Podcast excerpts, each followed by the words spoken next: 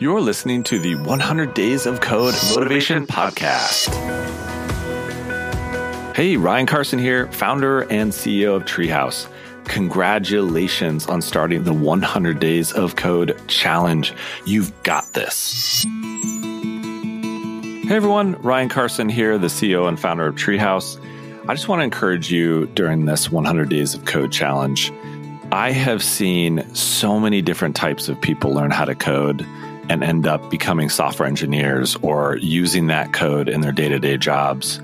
And you do not need to be a nerdy white guy with a computer science degree. Every type of person can learn how to code.